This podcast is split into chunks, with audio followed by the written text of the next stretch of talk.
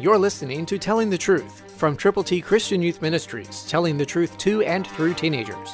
Here is Triple T founder George Dooms. Believe on the Lord Jesus Christ. Listen carefully, prayerfully, to Ephesians 6:24, New King James Version.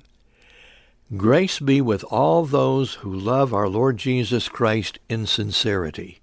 Amen. Does that include you? I trust it does. Together we can go with the gospel. Grace be with all those who love our Lord Jesus Christ. God wants you to love him so much that you are more concerned about others than you are about yourself. Make sure that you are okay with God, but then help others get everything together with him, for him, and because Christ died for our sins, because he was buried, because he rose again on the third day, according to the Scriptures.